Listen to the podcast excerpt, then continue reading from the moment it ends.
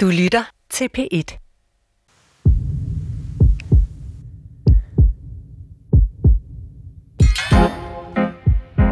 Oldgrækerne, jamen, de har sat deres aftryk på rigtig mange ting, som vi bruger den dag i dag. I dag skal det handle om en af deres opfindelser, som vi tager fuldstændig for givet, og som nærmest er blevet en norm i vores samfund. Lidt øh, på samme måde som tamponen, en anden oldgræsk opfindelse. Men den her opdagelse, den opererer altså langt mere op i vores hoveder end mellem benene på menstruerende kvinder. Det handler nemlig om, hvordan vi forstår og taler med sådan en lidt forbudt visken om sygdommen som noget unaturligt, ulækkert, selvforskyldt, skamfuldt. Det handler om stigmatisering. Jeg kender det kun alt for godt selv.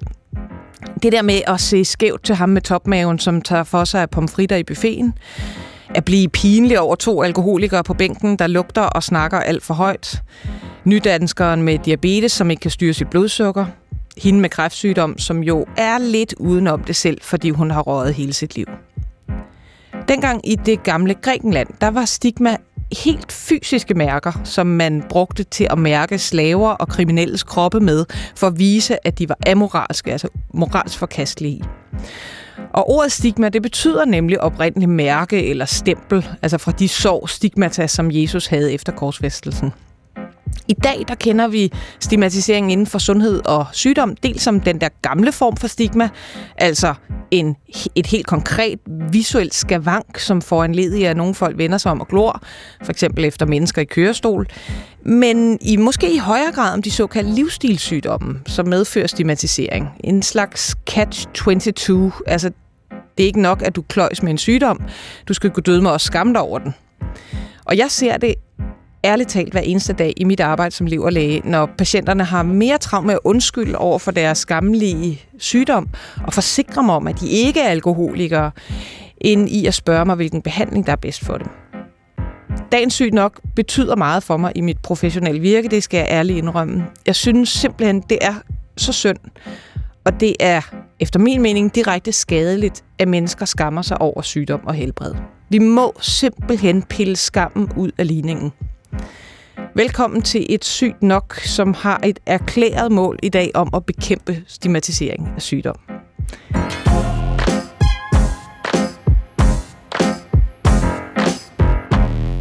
Og ikke mindst velkommen til mine to gæster. Johanne Stube Christensen, lektor på Teologisk Fakultet på Københavns Universitet. Velkommen til dig. Tak. Og Carsten Stage, lektor på Institut for Kommunikation og Kultur på Aarhus Universitet. Også hjertelig velkommen til dig. Tak for det. Carsten, vi kan jo starte med dig. Hvad er stigma? Jamen, jeg synes jo, du lagde meget godt ud med at sige, at altså, oprindeligt har det jo betydet et, et brændemærke, netop sådan en, en, noget, man sådan visuelt kunne mærke kroppe med, hvis de på en eller anden måde faldt uden for de sociale normer. Ikke? Så du selv nævnte den, den kriminelle eller, eller slaven.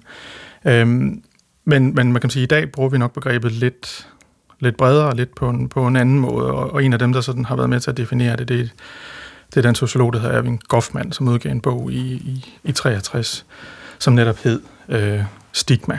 Øhm, og der, der sagde han, at, at stigma det er sådan en miskrediterende egenskab, som vi øh, kategorisere folk med. Øh, man kan, hvis man skal sige det sådan lidt populært, så kan man sige, når man stigmatiserer, så dømmer man på forhånd. Altså at man sådan lynhurtigt kigger på nogen, så sætter man dem ind i en kasse, og så vivler man en masse negative forestillinger op omkring øh, den, den øh, krop. Øhm, og det gør man sådan set, vil man sige, eller vil godt man sige, uden sådan at være nysgerrig på, hvem det i virkeligheden er, man sidder, sidder over, overfor. Så det er den der sådan hurtige, negative øh, stempling af Jamen, en af hans forarbejder til, til bogen om stigma var vel også en, en, øh, en skrivelse om, hvordan mennesker har en tendens eller et ønske om at klassificere andre mennesker. Altså vi hele tiden kigger på vores medmennesker for måske nok ubevidst at sætte dem i bås? Ja, jeg tror, han vil sige, kategoriseringer kan vi ikke undgå. Altså, vi kan ikke, vi kan ikke undgå at møde hinanden, og så på en eller anden måde tænke, at du, du hører til det køn, eller det køn. Så de sociale kategoriseringer er nogen, vi ligesom må, må leve med. Men jeg tror, hans, hans øh, problem med stigmatiseringen, og grund til, at han nok også øh, bruger så meget tid på det, det er, at stigmatisering er en slags misforståelse. Han siger, at stigma handler om en, en, en, en, en sådan set en, en fejlagtig fortolkning af forholdet mellem folks faktiske identitet og deres tilsyneladende identitet. Mm. At vi siger tilsyneladende, så du er en, øh, en kold patient, du har den her diagnose, og ud fra det, så slutter altså jeg... Altså en med, med rygerlunger, ja. kaldte man det også i, ja. i gamle dage. Ja. ja, og så slutter jeg ud fra det en masse ting om dig, uden at være interesseret i, hvem du er. Og det vil sige, det er jo egentlig det er stigmatiseringsprocessen, at man simpelthen uh, ikke er nysgerrig på, hvem det er, man møder, men at man kategoriserer og giver folk den her øh, negative egenskab, uden, mm. uden rigtig at vide noget om dem. Øh, Johannes Stubbe Christensen, øh, når nu man tager udgangspunkt i, i Jesus øh, og, og Jesus mærker, øh, så var det korsfæstelsen, korsfæstelsen var vel ikke sådan udelukkende negativ. Han, han genopstod jo trods alt. Er, er stigma udelukkende negativt, som Carsten Stage lægger lidt op til? I en, I en kristen sammenhæng og fra en teologisk betragtning, der er det faktisk ikke øh, udelukkende negativt. For der er urformen af det, eller den sådan oprindelige form, det er jo egentlig det menneske, som øh, falder uden for den norm. Altså det, som er attraktivt. Hvis normen, det er det, man godt kunne tænke sig om livet. Det skal være sundt og rigt og og frugtbart og alt sådan noget, så, øh, så er den, der falder uden for det, er også den, der bærer et mærke af at være ekskluderet fra det fællesskab. Og, øh, og den øh, øh, øh, betydning, øh, Jesus har, er faktisk øh, en betydning, hvor øh, der vendes lidt op og ned på hele det begreb, fordi øh, budskabet om hans historie er et budskab om, at øh, man behøver faktisk ikke at være ekskluderet fra fællesskabet, fordi man har erfaret lidelse i sit liv. Ja, og jeg vil også, sådan, hvis jeg kan trække det i en lidt øh, ukristelig vej, mm. sige, jamen som, som læge og som menneske, så kan det godt være, at vi har nogle drømme om at, at have et godt langt liv, som er fuldstændig fri for sygdom og smerte og helbredsproblemer. Men det er jo faktuelt ikke sådan, det er. Tværtimod, så det, livet er jo øh, en tilstand, som medfører øh, døden med, med 100% sikkerhed, og ofte også forudgået af en hel del lidelse og, og, øh, og hvad kan man sige, vigende helbred. Ja. Så, så det er vel egentlig mere normen at, at, at være syg og, og ikke fungere, end det er normen at være en fuldstændig sprudlende, velfungerende 20-årig? Jeg vil sige sådan, som du siger, det vil man sige fra et kristen perspektiv. Altså selve det at sige, døden hører med til livet, Lidelsen er en del af livet. Det, er, det hører til tilværelsen at erfare alle mulige former for negativitet. Det er, det er faktisk en del af den stærke kristne tradition og kristne arv. Og det er også en del af den tradition at sige, derfor så kan man sådan set ikke som menneske gå og dømme hinanden efter det, man lige sådan på overfladen ser. Heller ikke den lidelse, som der kommer til udtryk. Den men, kan men det er jo så alligevel det, vi gør. Øh, ja. øh, Carsten Stage, hvorfor, hvorfor er, er vi så ikke, altså hvorfor er vi så ikke bedre til ikke at stigmatisere øh, dem, som øh, på en eller anden måde afviger fra den her drømmenorm? Ja, det er et godt spørgsmål, men, men jeg, jeg, jeg tror, jeg vil, jeg vil jo ja, på en måde være lidt nervøs for at overføre de der, sådan, hvad skal man sige, øh, ja, kristne forståelsesrammer over på et, på et syn menneske, for jeg synes, pointen må jo så være, at så skal vi på en eller anden måde lære at leve med, med de stig, med, eller hvad, eller dem skal vi så på en eller anden måde og acceptere. For mig vil jeg sige, ja, man kan jo godt acceptere hinanden, prøve på at forstå de besværlige sider af livet, de eksistentielle kriser, vi alle sammen sidder i, uden at, uden at stigmatisere. Altså, så, så for mig, egentlig vil jeg synes, det var Goffmans projekt, altså prøve at lære, hvordan kunne vi møde hinanden, kategorisere hinanden, lytte til hinanden, uden hele tiden at dømme på, øh, på forhånd. Ikke? Så der, Johan, du havde en kommentar? Ja. Ja, jeg tror også, der er nogle vigtige mellemregninger, for ja. man kan jo ikke springe fuldstændig fra, øh, fra øh, tiden omkring kristendoms tilblivelse og så frem til nu. For, øh, for dengang, der var normerne jo nogle helt andre mm. end nu. Og noget af det, som øh, vi ser i dag, det er nogle normer, som er blevet meget snævre, defineret af nogle få videnskaber, af et meget øh, snævert menneskesyn, og det gør, at anledningen til at dømme bliver så meget desto større. Øh, og, øh, og der, øh, der er der sådan, altså der er et, et dobbelt problem på spil, fordi på den ene side er det det, hvis man, hvis det attraktive øh, liv, det bliver øh, beskrevet efter en meget snæver norm, så er det klart, så falder mange mennesker udenfor. Det er et problem.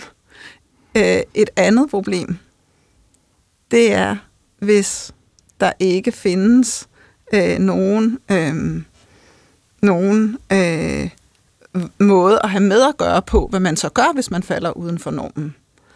Og, øh, og der, der, skal, der, der, der vil jeg sige fra et teologisk perspektiv, at man skal altså både være bevidst om, hvad er det egentlig for nogle normer, man selv har, eller samfundet har, men man skal også, øh, og, og dem kan der være god grund til at udvide, øh, men man skal så også med de normer, der faktisk er, tage stilling til, hvordan man kan forholde sig til dem, hvis man nu faktisk ikke øh, formår at leve op til dem. Jeg synes faktisk, det er en god pointe, du har, øh, Johanne, øh, at, at øh, man ikke, der er ikke noget, nogen god måde at håndtere, hvad skal man sige, når man så falder uden for normerne, den stigmatisering.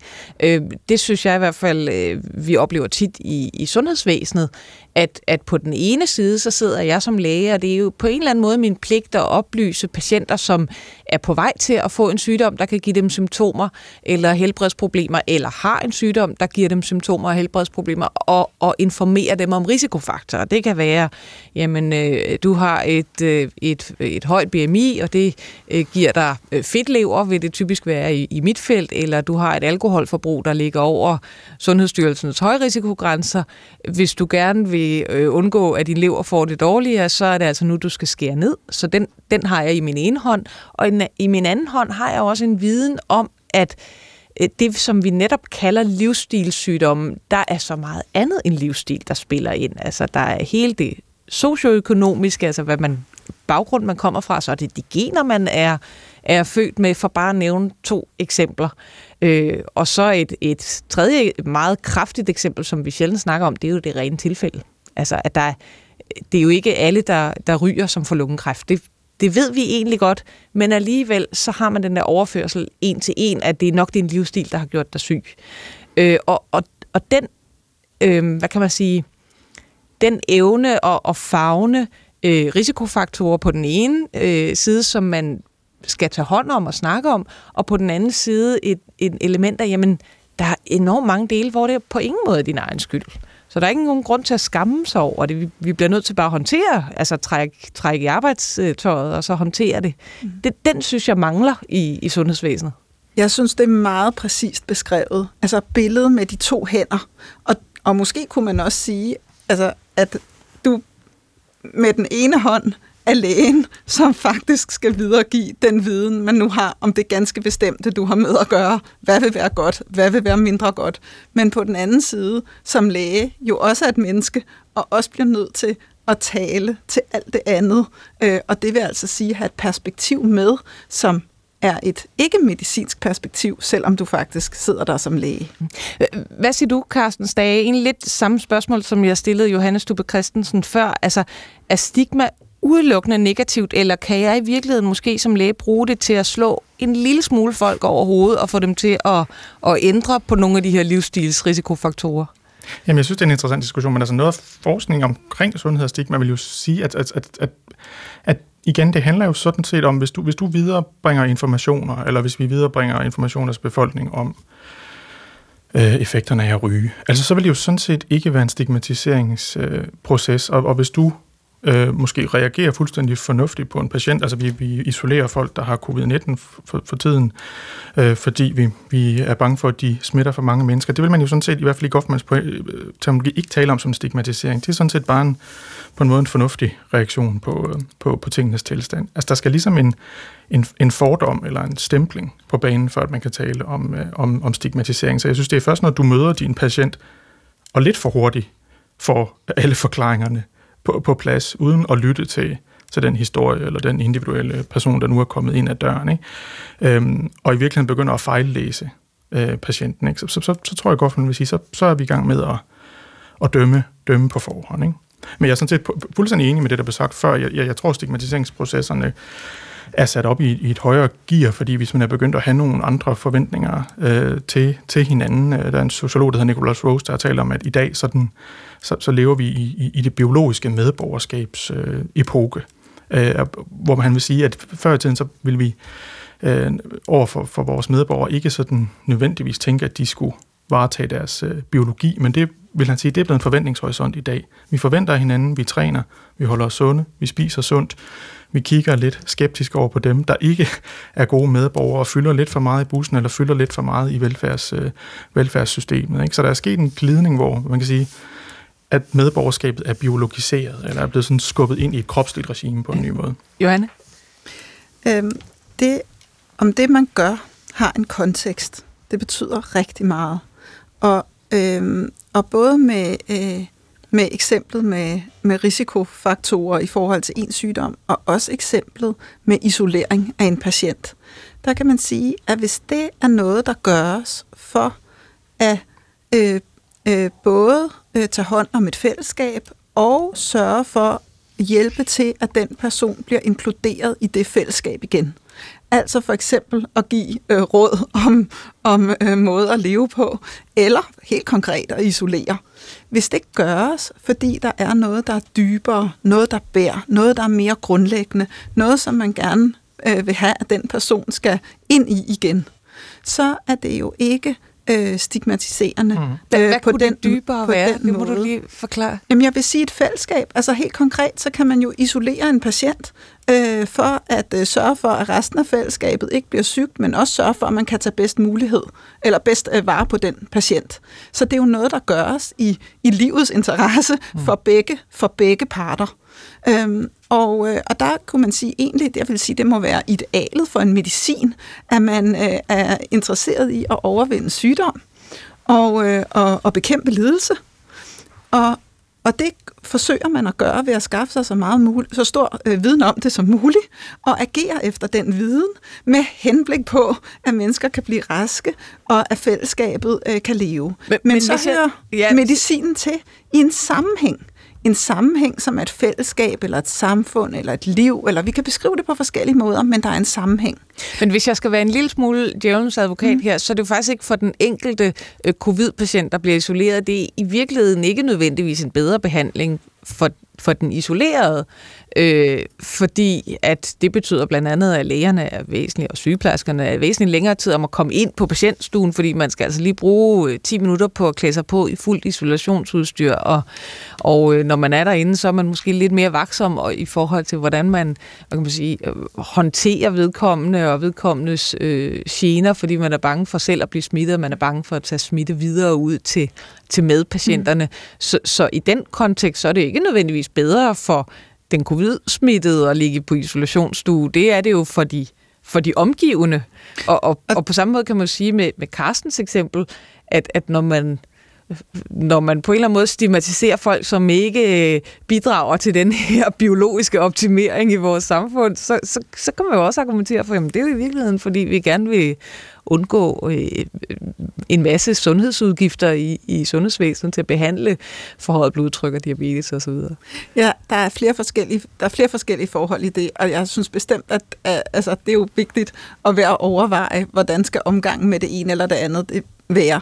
Det, øh, jeg gerne vil fremhæve, det er det om øh, medicinen i det her tilfælde hører hjemme i en sammenhæng. Altså om der er, eller om medicinen simpelthen er den sammenhæng, som man tænker indenfor.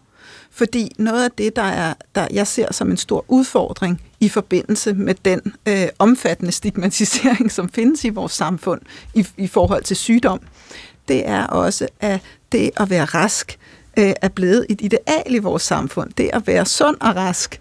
Øh, og det er blevet til sådan en så grundlæggende norm, øh, og en så snæver norm, at det afføder, at man falder, og mange mennesker falder udenfor.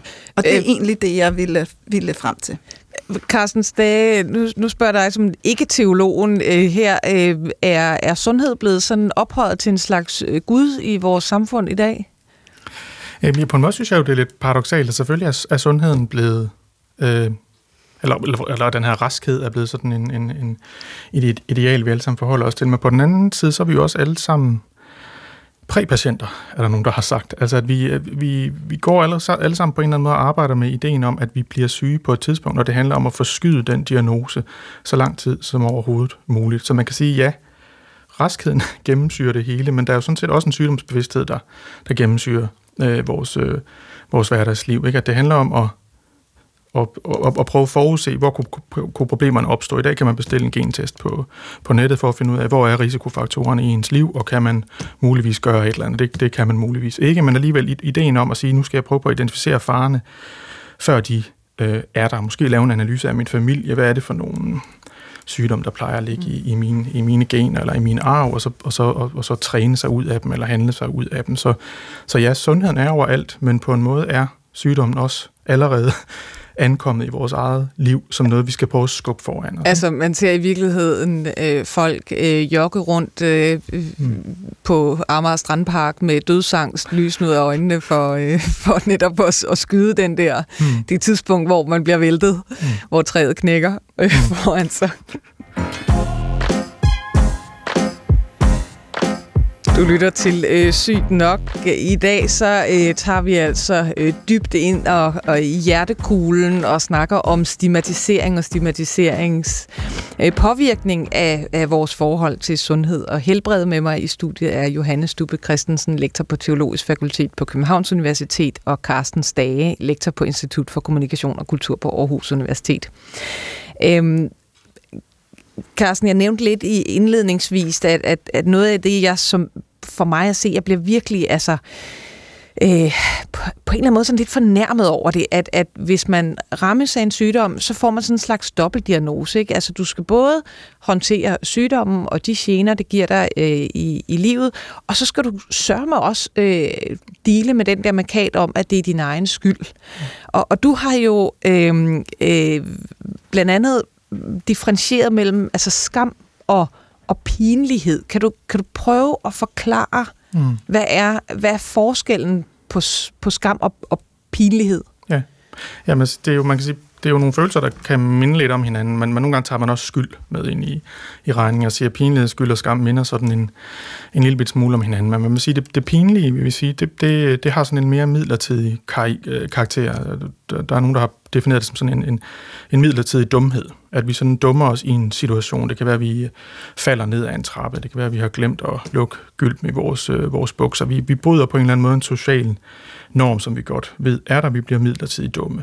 Og man kan sige, at det pinlige kobler vældig meget til et publikum. Altså man skal sådan set have nogen, øh, der kigger direkte øh, på en. Det, det er derfor, vi kigger febrilsk omkring, når vi er væltet på cyklen Det er ikke pinligt at slå et hvis man er alene. Hvis man er alene. Eller vi, vi tjekker i hvert fald, når vi lige er væltet eller gjort noget dumt. Var der nogen, der, der så det? Og hvis der ikke er nogen, der sådan direkte er publikum, så, så, så er det som, det forløser den her pinlighed. Og man kan også komme ud af pinligheden ved ligesom at komme ud af situationen, komme, komme videre. Ikke? Så, så pinligheden er sådan mere midlertidig, og den kræver et publikum, og, man, og den er også lidt sjov, kan man sige. Det er tit noget, vi så går hjem til de nære kontakter, vi har, og fortæller videre. Ikke? Vi siger, vil du høre noget pinligt, der skete øh, for mig i dag? Øhm, og der vil man sige, skammen, øh, eller skamforskningen vil sige, at, at der, der stikker skammen dybere, fordi den, den handler ikke om at blive afsløret i at lige at gøre noget dumt i en situation. Den handler faktisk om en dyb følelse af at være forkert. Øhm, man siger også, at skyld for eksempel handler om, at man har gjort noget forkert, man har smadret et eller andet, som gjorde nogen kede af det. Øhm, mens øh, skamfølelsen mere handler om at, at være forkert. Altså, at der er noget fuldstændig fundamentalt galt med ens personlighed, ens øh, krop, ens øh, identitet. Øh, og så er det jo egentlig også følelsen af, at de andre kigger på en og har gennemskuddet det. Så, så det, er, det er ikke øh, skamfølelsen, man sidder og joker med ved, ved middagsbordet? Nej, der skal man i hvert fald kende folk rigtig godt, og måske have drukket mere end et par glas vin, før man kommer ind i den tætte, tætte samtale. Ikke? Men, men øh, skam og stigmatisering, er, er det det samme, eller kan man også skælne dem fra hinanden? Ja, ja, ja det, det er jo igen begreber, der vil minde lidt om hinanden, men, men jeg synes ikke, at de, øh, de, de sådan helt er, er det samme. Man kan sige, stigmatiseringer er jo udskamninger, kan man sige. Det er jo sådan set øh, forsøg på sådan at stemple folk som, som mangel, mangelfulde, før man rigtig har, for, har forholdt sig til dem. Ikke? Øh, men jeg vil sige, der er jo ikke nogen øh, logisk forbindelse mellem en stigmatisering og det at føle skam. Altså man kan sagtens stigmatiseres og blive vred, eller sige, det her det vil jeg ikke finde mig i, og så mobilisere sig sammen med en masse patienter og, og lave et, øh, et oprør, eller hvad ved jeg. Så, så der er jo ikke nogen sådan øh, lige forbindelse mellem det at stigmatisere og det, at nogen føler, føler skam. Mm. Øh, men, men skammen er måske en, en følelse af en stigmatisering, der virker. Altså, at hvis man bliver stigmatiseret, og man mærker, at det her det er der en form for sandhed i, at det er nok rigtigt, måske er der et eller andet ved mig, måske skulle jeg have trænet lidt mere, eller have gjort noget ekstra, så, så, så, ja, så, så, så virker skammen måske på den måde. Ikke? Johanne Stubbe Christensen, når du, når du hører Carsten Stages ord her, altså stigmatisering sådan øh, hvad kan man sige, erkendelsesmæssigt eller, eller personlighedsmæssigt? Hvordan føles det? Øh, altså, jeg vil øh, også øh, skelne mellem de tre begreber øh, og sige, at noget af det, der kendetegner at blive stigmatiseret, det er, at det ofte er, øh, altså det kommer jo udefra, eller mm. får en led af noget, der bliver gjort mod en. Øhm, eller måden, der bliver set, eller øh, noget, der er sagt, eller, men det sker ligesom mod en, så der er sådan en overvægt, at den er et øh, udefra perspektiv. Mens øh, i skammen, som er helt på den anden side, der er der en overvægt af et indefra et indefra perspektiv. Selvom det også involverer omverdenen, så er det alligevel en, en øh, øh, så det er alligevel prioriteret indefra problematikken. Mm. Men skyld er noget, der måske i lige grad har et indefra og udefra, fordi det er noget, der foregår mellem mennesker. Okay. Men noget, jeg synes er vældig interessant i distinktionen, som jeg nu hører mellem øh, pinlighed og skam, det er, at øh, i teologien, der har man jo et begreb, et slags begreb om, øh, om øh, den den lykkelige skyld eller den lykkelige øh, synd. Øh, Øh, og det kan man sige er egentlig den, som er blevet tilgivet. Øh, den, den, øh, altså den, den, det er den lidelse, der er overvundet, eller det er det, man har gjort, som man har rejst sig fra igen. Og der kunne man måske også forestille sig, tænker jeg på, om det begreb om, om pinlighed, som du nævner, Karsten, om det også er et udtryk for, at, at man på en eller anden måde har overvundet den ødelæggende skam. Det vil sige, at der kan være forhold i livet, som man tænker tilbage på og tænker, åh, oh, da jeg var teenager, så ville jeg have skammet mig vildt meget over det ene og det andet. Men i dag, øh, i dag, der ville jeg bare grine af det. Det var måske lidt pinligt, men, men værre var det ikke. Kan, kan man trække en, en lige linje fra det, du siger nu, øh, Johannes Stubbe Christensen, til øh, de eksempler, der er på, øh, jamen lad os sige, øh, overvægtige mennesker, der taber sig, og, og, og så nærmest bliver overvældet af ros. Hvor jeg nogle gange kan tænke, jamen, hvad så hvis man nu ikke kan tabe sig? Eller hvad så hvis man har fået at vide fra øh, Gud at være, men ej, var det flot, at du har tabt dig, lad os sige 5-10 kilo seks måneder efter har man så taget dem på igen, så, så kommer skammen så tilbage i, i jamen, øh, gang to, eller hvordan? Det, det, er jo, det er jo både det, du nævner, er jo både frygteligt og kompliceret. Øh, fordi øh, dem, der får ros for at tabe sig, de bliver jo på en eller anden måde bare dobbelt bekræftet i, at de burde have øh, været meget skamfulde over at være tykke. Øh, og det er jo eksempel på en snæver, og efter min opfattelse fuldstændig forfejlet norm i vores samfund øh, at, at, at operere efter. Øh, så, så, øh, så, så det, så det øh, ja, Altså, der, der, der er meget at sige om, om, om lige præcis det. Men man kan sige, men, men man, jeg vil sige, ligesom man måske kunne tale om den lykkelige skam, eller den lykkelige skyld, der hvor man rejser sig, man kommer igennem, så øh, er der også mennesker, som har erfaret stigma, øh, for hvem at noget af den lidelse, der bliver forbundet med det, kan blive omsat i vrede, mm. øh, omsat i oprør og føre til øh, frihed. Og, øh, og, øh, og det, er, øh, det er tungt, og det er hårdt, og det er lidelsesfuldt, og jeg tror ikke, der er nogen, der ønsker for andre, at de skal opleve det. Men jeg tror, at der findes mennesker, som øh, kan sige om sig selv, at de har prøvet at være stigmatiseret, og, og gennem alt det, øh, hvad skal man sige, i tilbageblikket, øh, kan sige, at det Øh, på en eller anden måde har man, også man, været meningsfuldt. Man holdt fanen at tage, højt og, og tage den, den, ja, tage den ja. kamp. Og, og hvis vi bliver ved selvet, så, så må jeg ærligt talt sige, at jeg synes egentlig ikke, jeg møder sådan, i hvert fald ikke meget åbenlys stigmatisering fra eksempelvis sundhedspersonale. Øh, en anden ting er, når man laver forskellige spørgeskemaundersøgelser, det kan vi øh, komme tilbage til, men, men, øh, men det er i hvert fald ikke der, hvor stigmatisering sådan oser ud af, af, af hullerne. Øh, til gengæld synes jeg, jeg oplever enormt meget selvstigmatisering. Altså, som jeg nævnte indledningsvis, øh, en stakkels patient, som har fået skrumpelev, og som, jamen altså, som har enormt travlt med at undskylde på egne vegne, snarere end at være interesseret i, jamen, øh, hvad har sundhedsvæsenet øh, at tilbyde mig? Hvad skal jeg gøre for at håndtere mine symptomer nu? Og øh, jamen, altså på en eller anden måde fjerner det fokus fra, hvad man så rent faktisk kan gøre, og kan stille op i den situation, man nu står i, at, at der er den her øh, selvstigmatisering. Mm. Jeg ved ikke, øh, Carsten Stage, hvordan, hvordan fungerer øh, hvad kan man sige, internaliseringen af stigmatisering? Jamen, jeg vil sige, den, den patient, du beskriver der, hun er, hun er sådan en, der har taget det biologiske medborgerskab på sig. Altså, jeg, jeg mener, hun kommer hen til, til, til sundhedsmyndighederne og på en måde øh, erkender, jamen, jeg, jeg har ikke været den gode produktive øh, borger, som jeg skulle, øh, skulle have været. Ikke?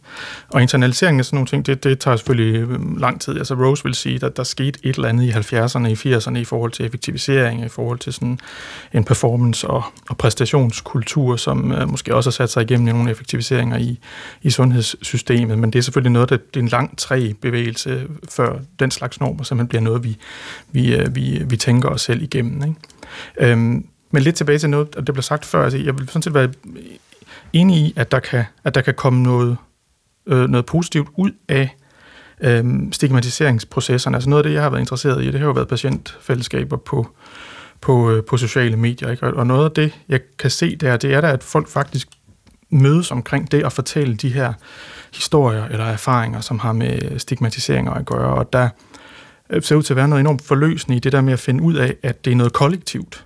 Altså, jeg tror, vi har en tendens til at tænke følelser, for eksempel skam, som noget, der, der bor inde i os, og derfor også som noget, der har med os at gøre. Men det der med at finde ud af, om det er egentlig den samme mekanisme, vi møder igen og igen. Ikke? Jeg har arbejdet med blandt andet kroniske patienter, som, som bliver overrasket over det der med, okay, de andre bliver faktisk mødt også med sådan en forventning om, at de måske er lidt dogne, eller ikke rigtig gider, eller heller har lyst til at ligge hjemme på, på sofaen. Og, så, og det der med at kunne se strukturen og sige, det er en social mekanisme, det er ikke, det er ikke bare mig, øhm, kan der jo faktisk dannes nogle ret stærke fællesskaber og, og bånd øh, omkring, ikke? Og, og, og netop måske transformere den her skam til en form for vrede eller indignation over øh, den måde, tingene er indrettet på. Men, men Carsten Stade, det øh, bliver nødt til at, at høre din mening om så, fordi min, min øh, opfattelse som sundhedsfaglig, det er øh, helt klart, at der er sexede sygdomme, og så er der usexede sygdomme. Mm. Altså der er noget, som, hvor du ikke som det første opsøger et patientfællesskab, fordi det netop er lidt skamfuldt. Altså der er en, en årsag til, at øh, Hjerteforeningen er så meget større end øh, Adipositasforeningen eksempelvis. Øh, der er en årsag til, at man laver øh, brystkræftindsamlinger og ikke lungekræftindsamlinger. Øh, så, så når man nogle gange stiller nogle af de sygdomme op over for hinanden, så er der nogen, hvor mm. jamen, det omgivende samfund har ikke specielt travlt med at sige, at det her er din egen skyld, også selvom det er de samme risikofaktorer, mm. som betyder noget for mm. øh, udviklingen af jamen, eksempelvis øh, øh, diabetes øh, og, og, øh, og hjertesygdom og mm. brystkræft.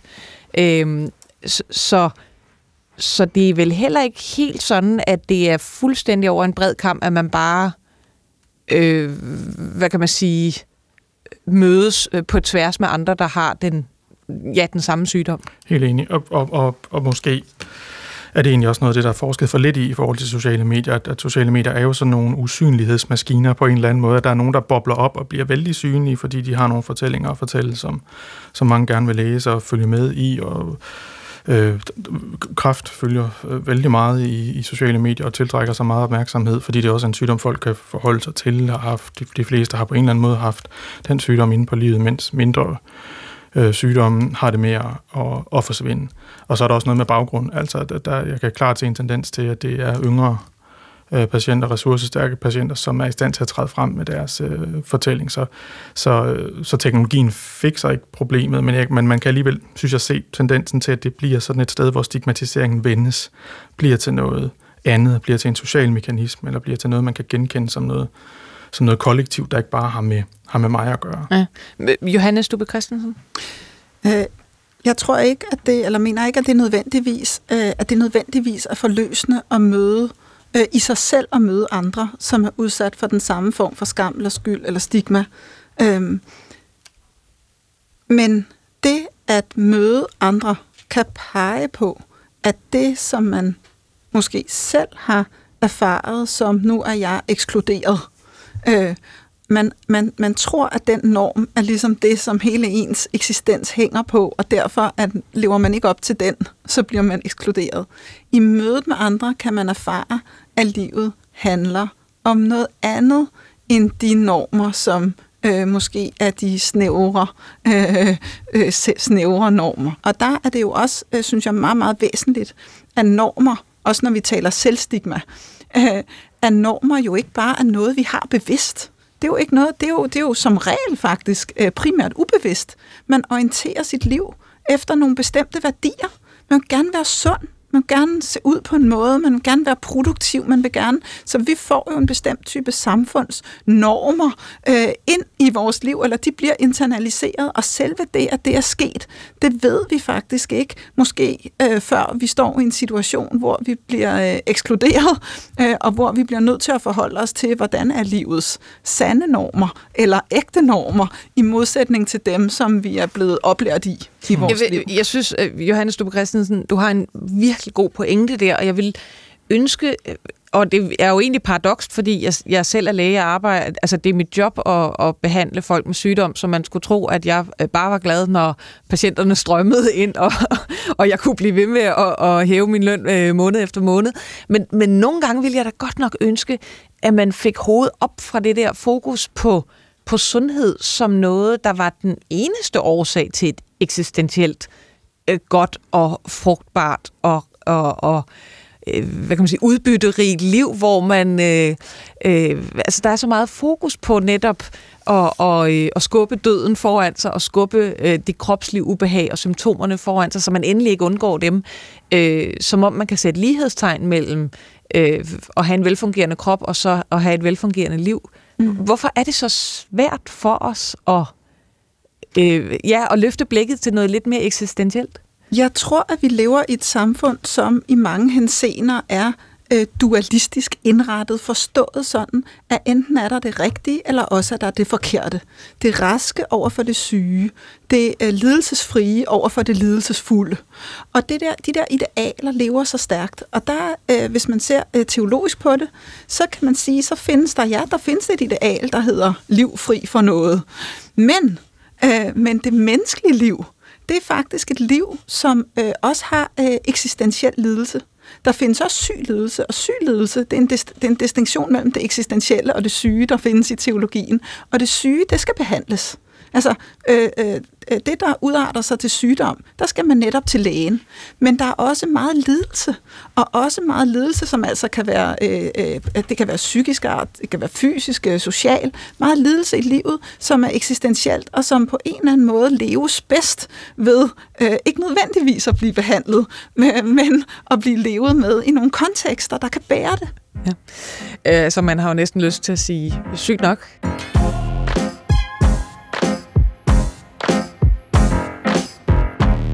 Vi er allerede godt i gang med, med dagens sygt nok, der handler om stigmatisering, og jeg har besøg af Johanne Stubbe Christensen, lektor på Teologisk Fakultet på Københavns Universitet, og Carsten Stage, lektor på Institut for Kommunikation og Kultur på Aarhus Universitet.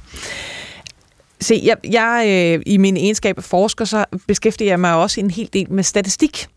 Øh, og, og noget af det, som, som jeg øh, forundres over, øh, det er, hvor dårlige vi som mennesker er til at vurdere tilfældighed. Og, og det er altså det er jeg bestemt ikke næse, der er blevet fundet over. Det er der skrevet lange bøger øh, om, at vi, vi vil så gerne øh, finde årsagsforklaringer. Det kan der komme en hel masse øh, gode ting ud af, at, at mennesker er så nysgerrige og hele tiden leder efter, hvorfor. Øh, men der kan også komme en misforståethed ud af det. Og, øh, og hvis vi tager kræft som eksempel, jamen altså, så, så vil det jo være øh, de færreste øh, overvægtige, der udvikler øh, brystkræft på grund af overvægt. Det vil være de færreste øh, rygere, som får en kræftsygdom. Det, det er et tilfældighedslotteri, hvad man lige rammes af af sygdommen. Men vi, vi er enormt dårlige til at vurdere øh, risiko som en, jamen, som en statistisk øh, tilfældighed. Hvorfor er det sådan? Altså, hvorfor har vi den, det behov for, for at forklare? Altså, Johanne, du får lov til at ja. starte ud. Jamen, altså, øhm, i teologien, der betragtes mennesket som et væsen, som er født øh, dårligt til den slags. øhm, og det er derfor, børn døbes i den kristne kirke.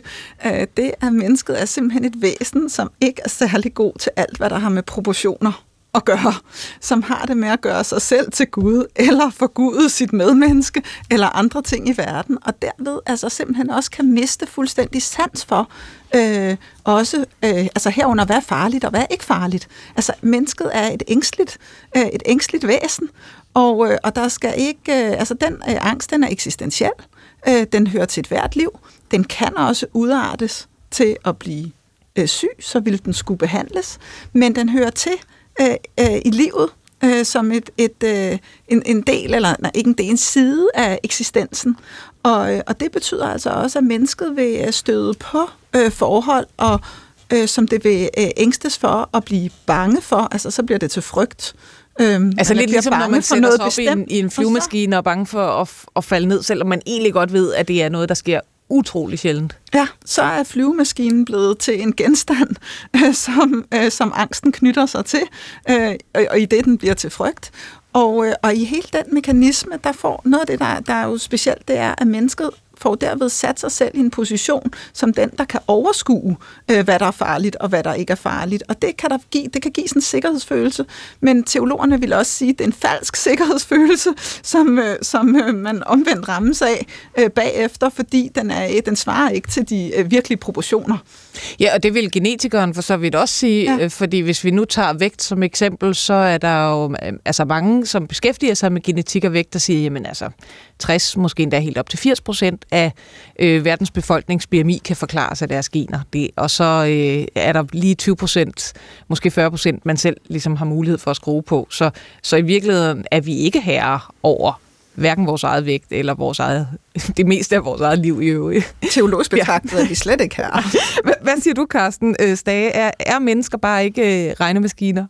Nej, det er vi nok ikke. Men øh, ja, jeg tror, jeg, måske sådan nogle mere sociologiske forklaringer på det vil nok være sådan en, en, en lang individualiseringsproces, øh, som vi, som vi har haft gang i i, i moderniteten. Ikke? Altså, at vi, vi, vi er alle sammen blevet vores, øh, vores egne projekter, som vi går og filer og forbedrer på hele tiden. Og, og, og i det ligger der nok også en ansvarliggørelse. Altså, at, at, at hvis du kun har dit eget livsprojekt og kropsprojekt at arbejde på, så må du også tage det fulde ansvar for det. Og, og der, der, der, som du siger, der bliver det nok lidt svært for den enkelte at vurdere, hvad er, hvad er min skyld, og hvad er genetikkens skyld, eller hvad kan forklares af andre faktorer, og så, og så bliver den nemme løsning nok i virkeligheden bare at tage ansvaret øh, på sig, ikke? eller det er den, den nemmeste forklaring at forstå, ikke? at det, det, det er mit projekt, jeg må tage vare på det, og jeg bliver på en måde også hele tiden positioneret udefra som en, der, øh, der selv kan gøre for det.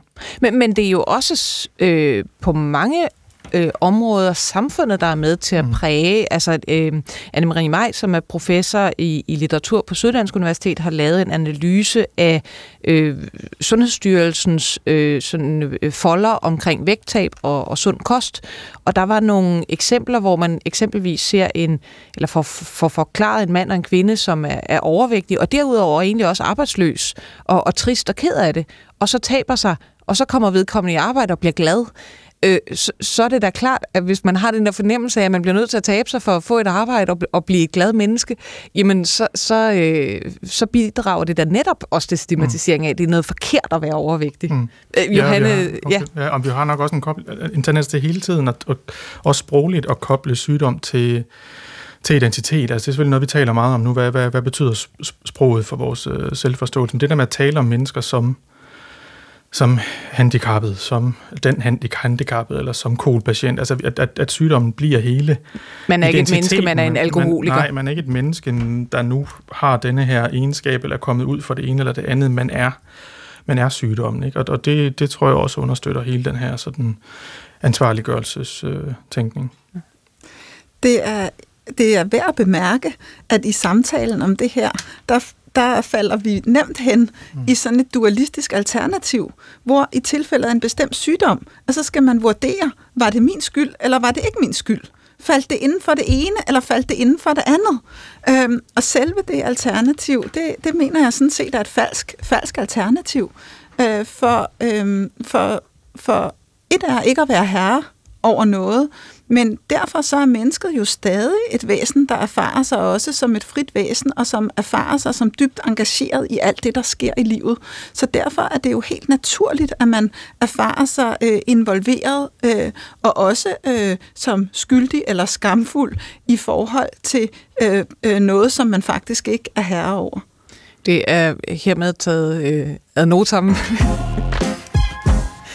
Du lytter til Sygt Nok. Vi øh, snakker om stigmatisering, særligt i forhold til somatisk sygdom, altså kropslig øh, sygdom, om man så må sige, selvom vi selvfølgelig er krop fra, fra top til to. Øh, mit navn er Maja Thiele, og med mig i studiet har jeg Johannes Stubbe Christensen, lektor på Teologisk Fakultet på Københavns Universitet, og Carsten Stage, lektor på Institut for Kommunikation og Kultur på Aarhus Universitet. Øhm, en af mine kæpheste, det er, og nu, og nu må I jo endelig sige mig imod, hvis jeg tager fejl, øh, at, at stigmatisering inden for sundhed ikke medfører noget som helst godt. Altså, at man ikke, det kan man ikke bruge til noget.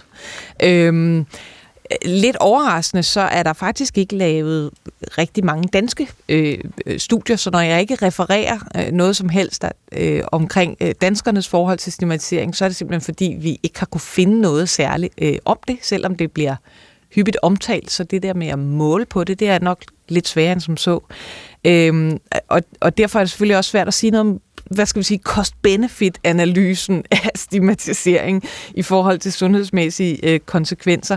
Men, men øhm, øh, Carsten Stage, du har jo blandt andet også arbejdet med ja, patienter og, og, og selvbilleder. Mm. Kan du genkende det, jeg siger om, om, at det bare ikke er gavnligt Ja, og, og, og måske er vi tilbage ved en af forskellene mellem skam og stigmatisering. Jeg vil være fuldstændig enig med dig. Jeg, jeg har svært ved at se stigmatiseringsprocesser som positive processer, fordi det er fejllæsninger. Altså det, det er, at du øh, dømmer på forhånd, og, det, og det, har meget, ja, det har svært ved at se som noget, der på en eller anden måde kan have andet end nogle afledte positive effekter, fordi man så kan samle sig med folk bagefter, eller hvad ved jeg, men i sig selv jeg har svært ved at se fejllæsningen og den her dom på forhånd som en, en positiv øh, proces.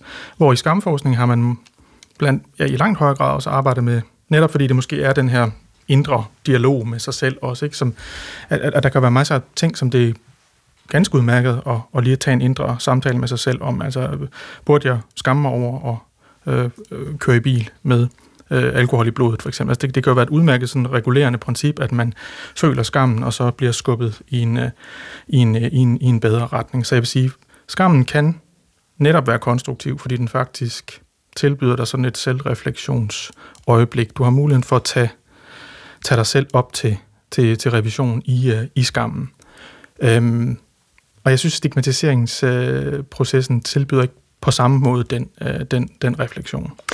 Johannes Stubbe Christensen, du, du beskæftiger dig blandt andet med, med fedmeforskning og, og, og stigmatisering af det. Hvis vi nu kigger lidt bredere og kigger ud på skam, kan du, kan du øh, hvad kan man sige, se en vis effekt af at skamme sig, som Carsten Stage fortæller her?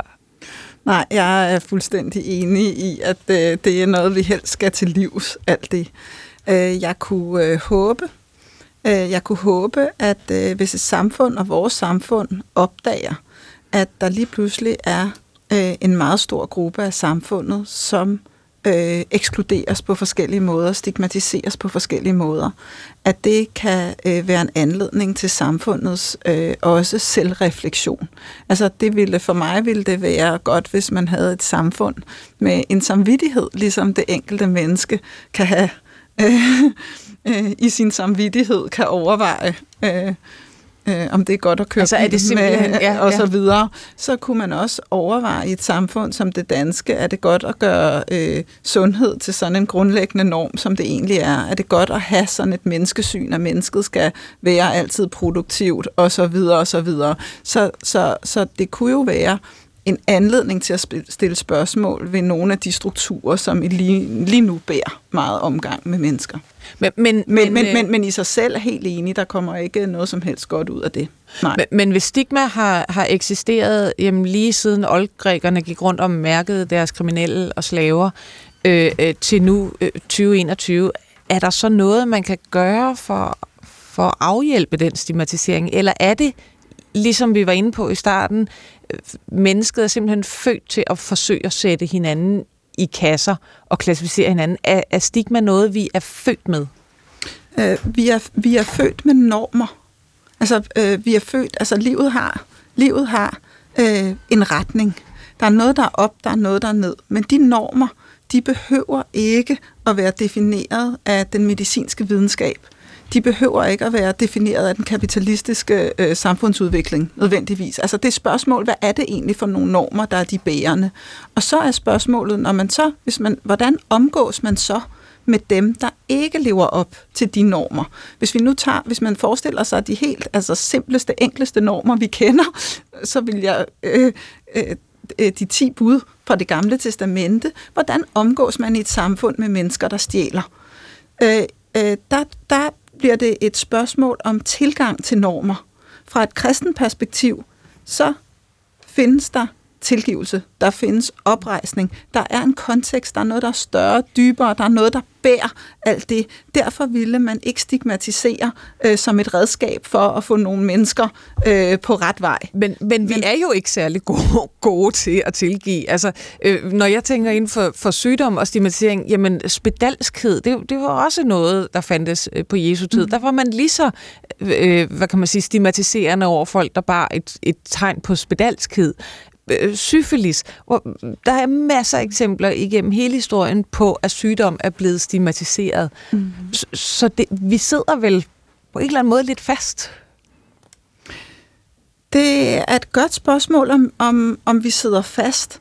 Øh, det er jo også et spørgsmål for det enkelte menneske, om man vil orientere sig efter, øh, altså både hvilke normer man vil orientere sig efter, og hvordan man vil forholde sig til sig selv og til andre, når de ikke lever op til de normer.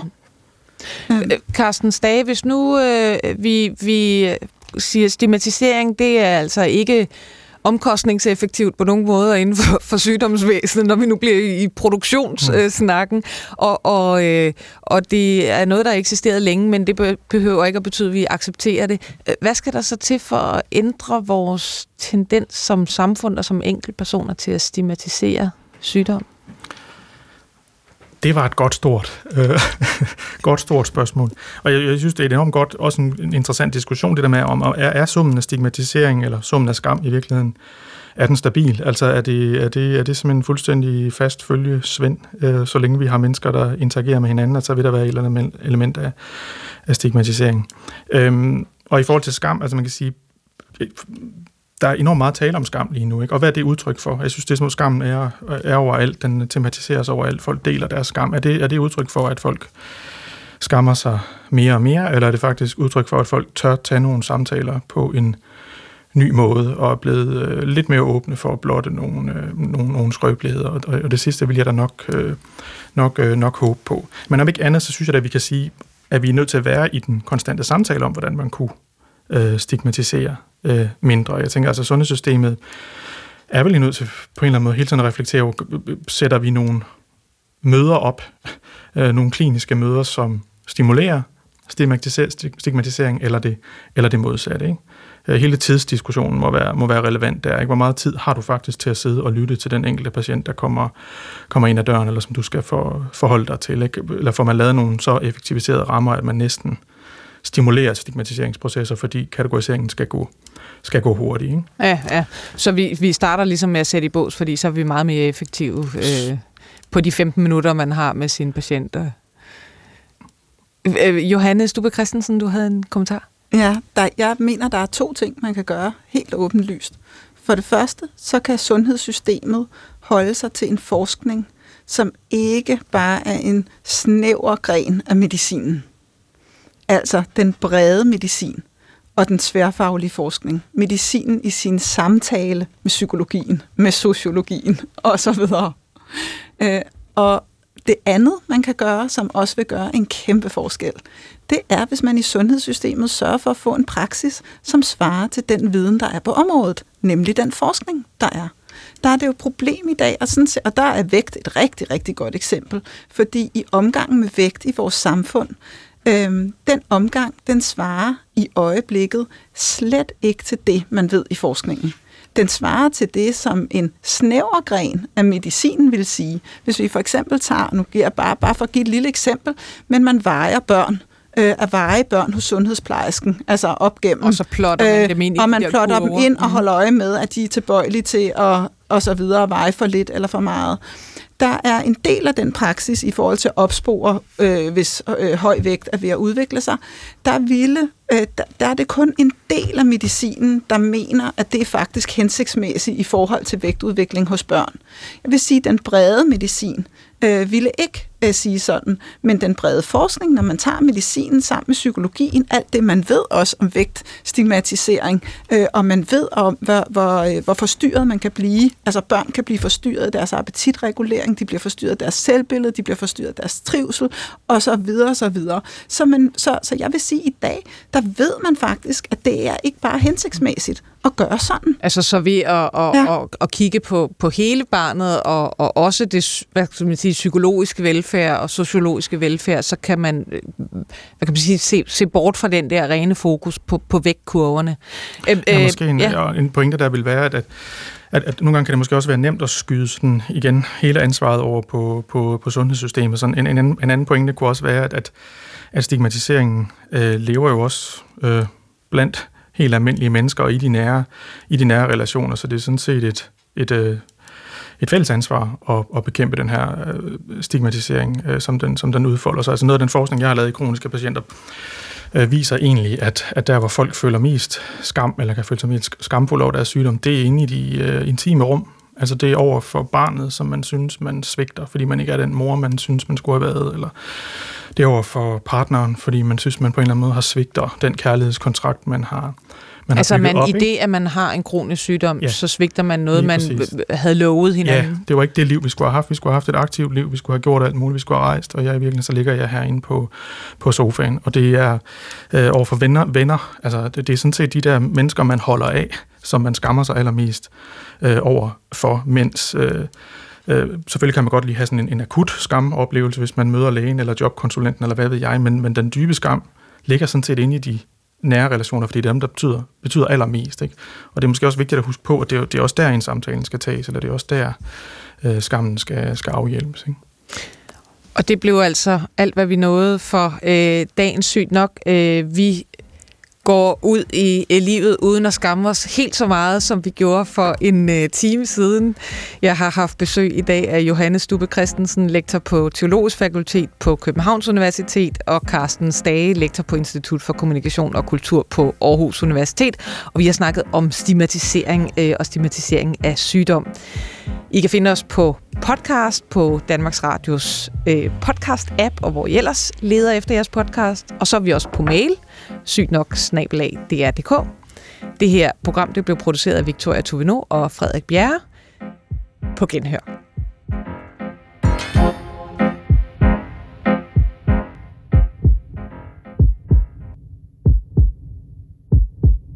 Hør flere podcasts fra P1 i appen DR Lyd.